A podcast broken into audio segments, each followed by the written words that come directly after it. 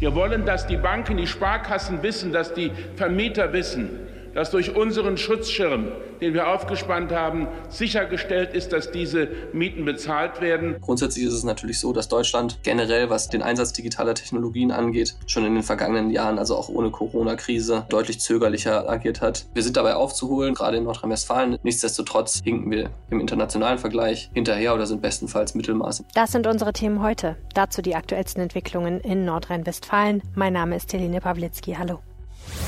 Coronavirus in NRW. Die Lage am Abend. Ein Podcast-Spezial der Rheinischen Post. Täglich am Abend die wichtigsten Infos zur Corona-Krise in der Region. Das bekommt ihr bei uns. Dieser Podcast ist ein Spin-off des Aufwacher-Podcasts der Rheinischen Post. Wenn ihr ihn abonnieren wollt, sucht einfach nach Aufwacher in eurer Podcast-App. Gestern haben wir hier über das 25 Milliarden Hilfspaket gesprochen, das der nordrhein-westfälische Landtag in seltener Einigkeit mit der Opposition verabschiedet hat. Heute zieht der Bundestag nach. Alle Fraktionen in Berlin unterstützen das historische Maßnahmenpaket der Bundesregierung. Die Hilfen für Menschen, Unternehmen und Krankenhäuser sollen im Eilverfahren bereits am Freitag in einer Sondersitzung des Bundesrates endgültig auf den Weg gebracht werden.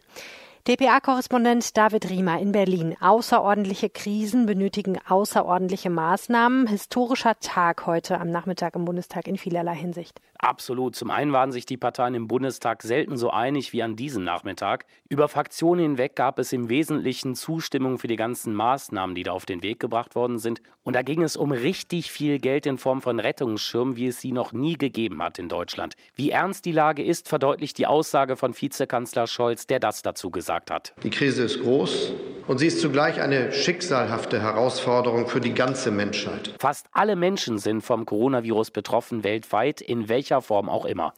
Die Zahlen der Corona-Infektionen und der daran Verstorbenen steigt auch in Deutschland immer weiter an. Dadurch gab es auch im Bundestag erhöhte Sicherheitsvorkehrungen. Ne? Ja, die gab es. Zum einen mussten zwischen den Abgeordneten mindestens zwei Plätze frei bleiben. Dann gab es auch extra gekennzeichnete Ein- und Ausgänge, damit sich möglichst niemand entgegengeht und dadurch auch keiner zu nahe kommt. Ja, und die Abstimmungen fanden auf den Gängen vor dem Plenarsaal statt, damit es eben zu keiner Rudelbildung kommt, wie es sonst fast immer bei den Abstimmungen im Bundestag ist. Ja, und außerdem fehlte Kanzlerin Merkel Merkel bei der ganz wichtigen Sitzung. Sie hatte ja Ende letzter Woche Kontakt zu einem Arzt, der mit dem Coronavirus infiziert ist. Gibt es denn da inzwischen was Neues? Wie geht's ihr?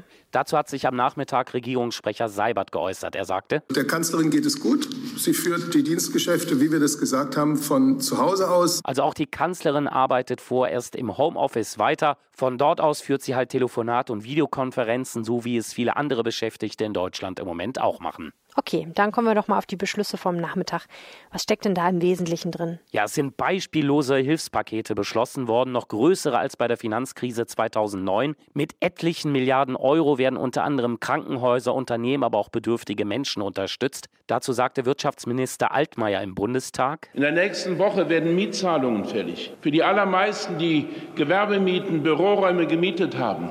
Wir wollen, dass die Banken, die Sparkassen wissen, dass die Vermieter wissen, dass durch unseren Schutzschirm, den wir aufgespannt haben, sichergestellt ist, dass diese Mieten bezahlt werden. Und? Es ist unser Ehrgeiz, dass vor dem 1. April die ersten Zahlungen bei den betroffenen Unternehmen ankommen. Also der Bund beweist Handlungsfähigkeit aus Sicht Altmaiers. Der Bund wird wegen dieser ganzen Rettungsschirme aber reichlich neue Schulden machen müssen. Ja, also die schwarze Null, von der hier in Berlin immer so gerne gesprochen wurde, von der wird man sich vorerst verabschieden müssen. Der Bundestag hat nämlich neue Schulden in Höhe von 156 Milliarden Euro beschlossen. Dafür muss übrigens auch die im Grundgesetz verankerte Schuldenbremse gelockert werden, denn sonst wäre es gesetzlich gar nicht erlaubt. Denn der Bund will rund 100 Milliarden Euro mehr Schulden machen, als die Schuldenbremse im Grundgesetz erlaubt. Ein Teil des Geldes fließt übrigens in Krankenhäuser, damit die zusätzlich zusätzliche Kapazitäten für Erkrankte schaffen können. Der Bundesrat muss dem Ganzen am Freitag in einer Sondersitzung noch zustimmen, das ist aber bereits sicher. Du hast es vorhin gesagt, die Opposition zieht vollkommen mit. Was war denn von denen so zu hören?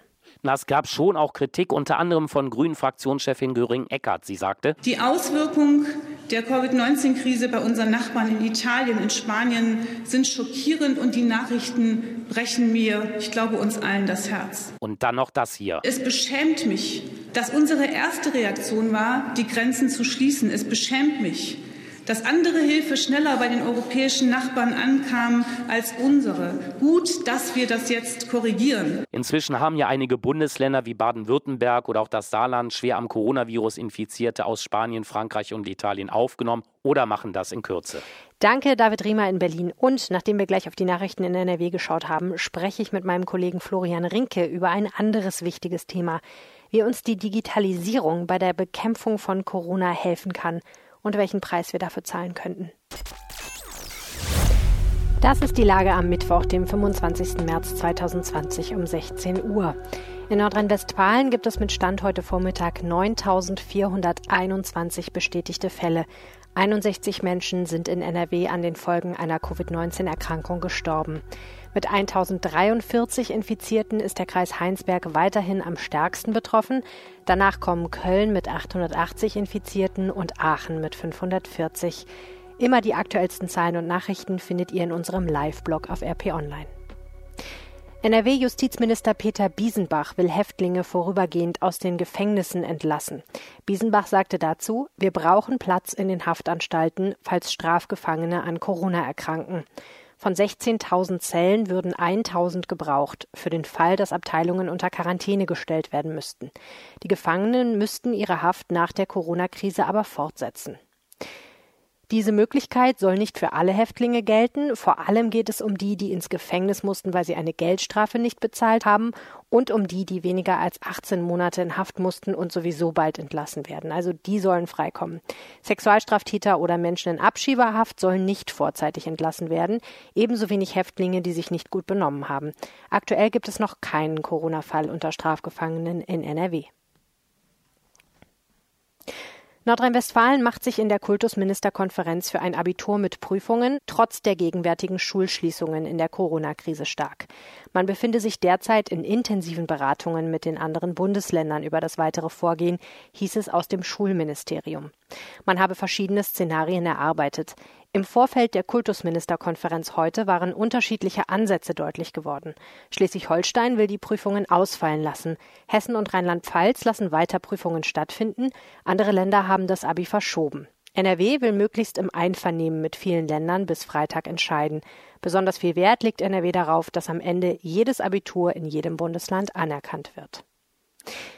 Kleinere Krankenhäuser in NRW sollen bei der komplexen Versorgung von Corona-Patienten Unterstützung durch die Universitätskliniken Aachen und Münster bekommen. Rund 200 Krankenhäuser landesweit können Experten der Unikliniken in Videokonferenzen um Rat fragen. Das teilte das NRW-Gesundheitsministerium mit. Projektleiter Gernot Marx vom Uniklinikum Aachen sagte, der Höhepunkt des Infektionsgeschehens in NRW sei voraussichtlich von Mitte April bis Mitte Mai zu erwarten.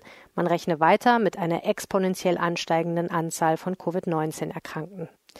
Die Krankschreibungsregeln in Deutschland werden wegen der Krise weiter gelockert. Ab sofort können Patienten mit leichten Erkrankungen der oberen Atemwege oder Verdacht auf Corona nach telefonischer Rücksprache eine Bescheinigung auf Arbeitsunfähigkeit für maximal bis zu 14 Tage ausgestellt bekommen. Für die Krankschreibung muss keine Arztpraxis aufgesucht werden. Die Regelung gilt vorerst bis zum 23. Juni. Um die Ausbreitung der Corona-Pandemie in Deutschland zu bremsen, hat das Bundesinnenministerium ein Einreiseverbot für Saisonarbeiter angeordnet. Erntehelfer und andere Saisonarbeitskräfte werden von diesem Mittwoch um 17 Uhr an im Rahmen der bestehenden Grenzkontrollen die Einreise verweigert, teilte ein Sprecher auf Anfrage mit. Ganz kurz ein Blick in den Rest der Welt. In Spanien gibt es jetzt mehr Todesopfer als in China. Bis heute starben 3434 Menschen dort an Covid-19. Die Regierung in Italien hat die Strafen für Verstöße gegen die Ausgangsbeschränkungen drastisch erhöht. Dort gibt es jetzt bis zu fünf Jahre Haft. In Großbritannien ist Thronfolger Charles positiv auf das Coronavirus getestet worden, seine Frau Camilla nicht. Die Parteien im US-Kongress und das Weiße Haus haben sich auf ein Konjunkturpaket geeinigt. Es enthält zwei Billionen Dollar Hilfen, also 2000 Milliarden Dollar. Der Iran lehnt Hilfe aus dem Ausland bei der Bewältigung der Corona-Krise offiziell ab. Die indische Regierung verbietet den Export des Arzneistoffes Hydroxychloroquin. Experten testen das Malariamittel aktuell auf seine Wirksamkeit gegen Covid-19. In Neuseeland gilt seit Mitternacht der Notstand. Das war vor zwei Tagen bereits angekündigt worden. Und erstmals in seiner Geschichte hat der UN-Sicherheitsrat per Videokonferenz getagt. Während der mehr als vierstündigen Sitzung gab es allerdings technische Probleme, wie anschließend aus Diplomatenkreisen in New York verlautete. Die Beratungen müssten, mussten mehrmals unterbrochen werden, weil die Internetverbindungen zusammenbrachen oder bei Teilnehmern der Strom ausfiel. Ich würde mal sagen, es geht den Menschen wie den Leuten. Kurz eine Botschaft an eigener Sache an dieser Stelle. Dieser Podcast ist für euch kostenlos. Wir möchten euch über die Ereignisse in der Corona-Krise, insbesondere in unserer Region, informieren. Dazu haben wir auch den Live-Blog auf RP Online, der ebenfalls für jeden zugänglich ist. Aber natürlich kostet es Geld, diese Dinge zu produzieren und wir würden uns freuen, wenn ihr uns zeigt, dass sie euch etwas wert sind. Das könnt ihr tun, indem ihr ein RP Plus Abo abschließt. Es kostet 99 Cent, jeweils in den ersten drei Monaten, danach 4,99 Euro pro Monat. Es ist monatlich kündbar und ihr helft uns damit, unseren Journalismus weiter zu betreiben, in der Krise und natürlich auch darüber hinaus. Vielen, vielen Dank. Das Angebot findet ihr auf rp-online.de slash Aufwacher-Angebot. In NRW werden weiterhin Veranstaltungen abgesagt. Nun kam die Mitteilung bezüglich der Ruhrfestspiele in Recklinghausen im Frühsommer. Momentan prüfe das Team verschiedene Möglichkeiten, Teile des Programms in den Herbst zu verschieben. Ende Mai sollte der CHIO, auch bekannt als Weltfest des Pferdesports, in Aachen losgehen. Wegen der Corona-Krise wurde er jetzt verschoben. Und auch die Karlspreisverleihung an den rumänischen Präsidenten Klaus Johannes wird nach Angaben der Stadt Aachen verschoben. Die Stadt Köln hat ein drittes Infektionsschutzzentrum in Betrieb genommen. Dieses zusätzliche Zentrum am Neumarkt soll die schon bestehenden Zentren entlasten und ist ausschließlich für Angehörige kritischer Infrastrukturen, zum Beispiel Personal aus Medizin- und Pflegeeinrichtungen, vorgesehen. Weil sie trotz der Corona-Schutzmaßnahmen in einer Duisburger Bar feierten, müssen 17 Menschen nun mit einer Strafanzeige rechnen. Wie die Polizei berichtete, stoppten Beamte die Party am frühen Mittwochmorgen. Die Feier habe hinter heruntergelassenen Rollläden stattgefunden. Die 17 Personen, die sich teils in Waschräumen und im Keller vor der Polizei versteckten, gaben an, nichts von den neuen Maßnahmen gewusst zu haben. Weil sich ein 39-jähriger Mann besonders uneinsichtig zeigte und Widerstand leistete, nahmen ihn die Beamten in Gewahrsam. In Oberhausen haben wegen eines ähnlichen Verstoßes vier junge Menschen eine Anzeige kassiert. Die 19- bis 22-Jährigen waren laut Polizei in der Nacht zum Mittwoch auf einem Parkplatz zusammen. Als Zeugen sie ansprachen, soll die Gruppe sie nur verspottet haben. Auf die vier jungen Menschen kommen nun Bußgelder in Höhe von jeweils 200 Euro zu. In Hilden und Hahn setzen die Kliniken auf neue Maßnahmen. Security-Mitarbeiter sollen bei eventuellen Konflikten etwa in der Notaufnahme einschreiten. Darüber lest ihr mehr auf RP Online und auch über diese Geschichte lest ihr mehr. Eine schöne Nachricht zum Schluss. Seit Dienstagabend steht vor der St. Anton-Kirche in Neuss ein Zaun, an dem Lebensmittelspenden aufgehangen werden. Das Prinzip ist einfach, wer hat, gibt, wer braucht, nimmt. Eine Idee, die aus Berlin stammt. Ja, die Pandemie die wirft den Menschen auf sich selbst zurück. Wir lernen uns nochmal ganz neu kennen. Also ein bisschen geht es um existenzielle Fragen, um Leben und Tod, das auf jeden Fall, ganz analog, aber trotzdem sind wir natürlich deutlich weiter als zu Zeiten der spanischen Grippe 1918. Die Digitalisierung, die wir bislang erreicht haben, kann vielleicht helfen, das Virus zu stoppen. Aber um welchen Preis? Mein Kollege Florian Rinke aus der Wirtschaftsredaktion hat recherchiert und mit dem habe ich mich verbunden und ihn gefragt, wie hilft Technologie eigentlich bei der Bekämpfung von Corona? Da gibt es ja eine Reihe von internationalen Beispielen. Genau, also das ist, glaube ich, am Ende ganz unterschiedlich, in welches Land man blickt. Ähm, was man, denke ich, sagen kann, ist, dass die asiatischen Staaten, die ja in der Vergangenheit auch schon mit dem SARS-Virus äh, zu kämpfen hatten, da deutlich besser aufgestellt sind als ähm, viele europäische Länder. Ähm, die nutzen ja, Smartphone-Daten, Bewegungsdaten, um ähm, im Endeffekt diese Infektionsketten, kann man sagen, nachzuvollziehen. Das heißt, die Leute werden getrackt. Die müssen teilweise, wenn sie in Quarantäne sind, werden ihre äh, Smartphone-Daten ausgewertet, um zu gucken, ob sie sich an die Quarantäne halten. Gleichzeitig werden an den Flughäfen natürlich auch ähm, Wärmescanner äh, eingesetzt, um Temperaturunterschiede bei den Leuten festzustellen. Also da wird auf eine ganze Bandbreite von technologischen Möglichkeiten gesetzt, ähm, die bei uns natürlich allein schon aus Datenschutzgründen äh, teilweise mehr als fraglich wären. Super interessant fand ich auch das Beispiel aus Israel. Genau, in Israel ähm, hat sich der Erreger ja auch ausgebreitet. Insofern reagiert dort äh, das Land auch, und zwar in Form des Geheimdienstes. Da hat äh, der Premier ähm, Benjamin Netanyahu den, Inland, äh, den Geheimdienst Shin Bet äh, ja, sozusagen äh, instruiert, mit Antiterrormethoden ähm, das Virus zu bekämpfen. Also zum Beispiel ähm, Smartphone-Daten, also GPS-Informationen aus Smartphones auszulesen, Kreditkartendaten zu analysieren. Und auch das dient wieder am Ende dazu, die Bewegung und auch die Kontakte einer infizierten Person vor der Diagnose nachzuvollziehen. Und ähm, das ist auch jetzt sozusagen nicht parlamentarisch abgesegnet. Also am Ende ist die Israel ja auch eine Demokratie, äh, sondern das ist quasi momentan ein, ähm, eine Erlaubnis, die ausschließlich vom Premierminister gegeben wurde. Und ähm, ja, die israelische Zeitung Haaretz berichtet jetzt, dass es sogar seit dem Wochenende auch noch eine App gibt, die ähm, übersetzt aus dem Hebräischen der Schild äh, heißt. Und ähm, damit können sich Nutzer anzeigen lassen, ob sie sich in den vergangenen 14 Tagen in der Nähe eines Infizierten, also eines gemeldeten Infizierten ähm, bef befunden haben. Da werden die Daten desjenigen, der sich quasi mit dieser App äh, einwählt, abgeglichen mit den Daten, die der Infizierte der, äh, dem Gesundheitsministerium übermittelt hat.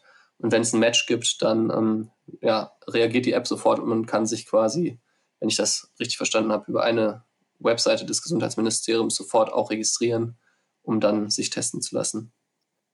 Das ist echt interessant, weil diese Idee gibt es ja tatsächlich auch in Deutschland, habe ich gesehen. Ähm, die Bundesregierung hat ja einen sogenannten Hackathon durchgeführt, also ein Meeting von Menschen, die äh, sich besonders gut mit Technologie auskennen und die Ideen entwickeln sollten gemeinsam, was man denn tun kann in der Corona-Krise, um einerseits das Leben zu erleichtern bei Social Distancing und andererseits eben auch die Pandemie irgendwie zu stoppen. Und auch da gab es diese Idee einer solchen App und natürlich ähm, gab es auch sofort Reaktionen darauf, die gesagt haben, wir müssen müssen ganz vorsichtig sein, wenn wir einerseits Sicherheit vor Corona und andererseits Datenschutz gegeneinander ausspielen.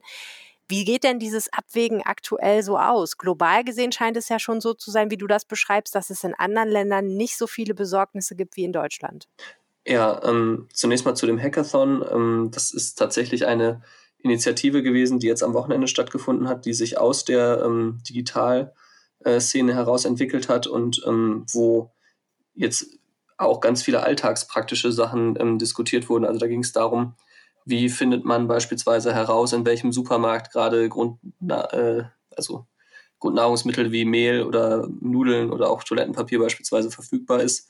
Wie kann man Menschen durch Technologie beispielsweise bei häuslicher Gewalt ähm, schützen oder unterstützen? Also das waren wirklich ganz viele Alltagsprobleme, weniger jetzt diese, diese zentrale datenschutzrechtliche Frage oder diese Diskussion um die App, die wird wiederum vom Gesundheitsministerium beziehungsweise äh, der Behörde, dem, also der zuständigen Behörde, dem Robert-Koch-Institut, vorangetrieben. Die arbeitet wiederum mit dem Heinrich-Herz-Institut, also einer Fraunhofer Gesellschaft zusammen.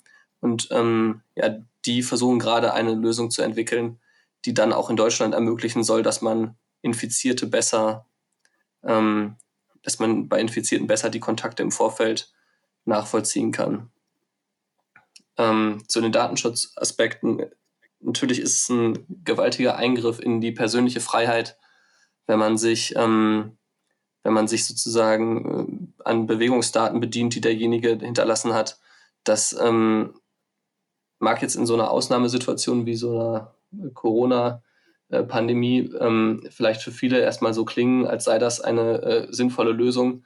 Aber die Frage ist, wenn man oder die Sorge vieler Leute, die das jetzt sozusagen kritisch sehen, ist, dass wenn man jetzt in einer solchen Phase solchen Instrumenten Tür und Tor öffnet, dass die, dieses Rad nicht mehr so schnell zurückgedreht werden kann, ähm, wenn dann plötzlich sozusagen wieder der Normalzustand eingekehrt ist, weil die Argumentation, mit der man jetzt äh, Infizierte äh, versucht herauszufinden oder deren Kontakte her versucht herauszufinden, die kann man natürlich genauso am Ende anwenden auf Leute, die beispielsweise Terroranschläge planen, auf Flüchtlingswellen, auf äh, zig Möglichkeiten der Verbrechensbekämpfung. Das heißt, wo zieht man dann die Grenze? Was ist für uns als Gesellschaft akzeptabel, wo wir dann solche Instrumente einsetzen und wo nicht? Und was passiert auch mit diesen vielen Daten, die da gesammelt werden? Also sind die sicher und äh, auch dauerhaft sicher oder könnte es nicht durch einen Hackerangriff doch dazu kommen, dass dann irgendwann solche Daten abfließen und veröffentlicht werden? Insgesamt liegen wir ja, was das angeht, in Deutschland hinken wir ja ein kleines bisschen hinterher, habe ich den Eindruck, wenn ich mir jetzt anhöre, was andere Länder schon aktiv tun. Liegt das denn in erster Linie an dieser Datenschutzabwägung oder hat das noch andere Gründe? Nein, ich glaube, das hat ähm, zum Teil hängt es vielleicht mit äh, Datenschutzbedenken zusammen, aber grundsätzlich ist es ja so, dass wir auch jetzt europäische Datenschutzregeln haben, an die sich die Länder zu halten haben. Ähm, also damit sind wir ja nicht alleine und am Ende ist der Datenschutz ja auch etwas, was Europa als Kontinent ähm, in den vergangenen Jahren doch auch ja, eine gewisse Bewunderung zum Beispiel im amerikanischen Raum äh, eingebracht hat.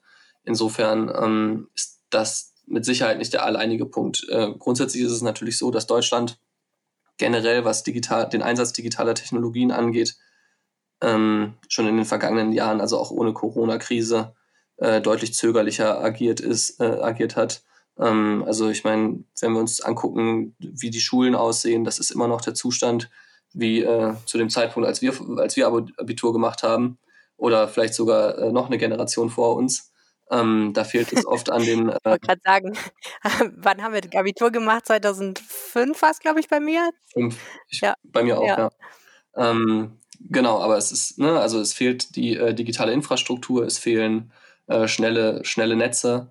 Ähm, das erleben wir jetzt auch teilweise, äh, wenn, wir, wenn wir jetzt sehen, wie viele Leute sich ins Homeoffice bewegen. Aber es fehlt ja darüber hinaus auch ganz viel anderes. Ne? Also die Bereitschaft, sich äh, mit digitaler Technologie auseinanderzusetzen in Behörden, in, ähm, in Unternehmen, äh, wobei Unternehmen da in vielen Fällen schon deutlich weiter sind, die ist in Deutschland einfach weniger gegeben als jetzt in anderen Ländern. Deswegen schauen wir ja auch neidisch auf Estland beispielsweise, wie die eine digitale Verwaltung organisiert haben.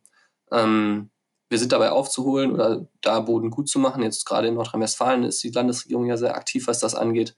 Nichtsdestotrotz ähm, hinken wir im internationalen Vergleich hinterher oder sind bestenfalls Mittelmaß in vielen Dingen. Vielen herzlichen Dank, Florian Rinke. Ja, gerne. Wenn ihr eine Frage habt rund um die Corona-Krise, schickt mir eine WhatsApp, gerne auch als Sprachnachricht. Die Telefonnummer lautet 0171 90 38 099. Weitere Informationen dazu findet ihr auf rp-online.de slash coronapod. Ihr könnt mir auch eine Mail schreiben an helene.pawlitzki.rheinische-post.de und ihr erreicht mich natürlich auf Twitter at Helene Pawlitzki heiße ich da. Das war Coronavirus in NRW, die Lage am Abend. Wenn euch das Format gefällt, empfehlt es gerne weiter. Wer es hören will, abonniert am besten den Aufwacher-Podcast oder schaut auf RP Online vorbei. Weitere Entwicklungen erfahrt ihr morgen früh wie gewohnt im Aufwacher-Podcast und die ganze Zeit im Live-Blog auf RP Online. Bis morgen und bleibt gesund.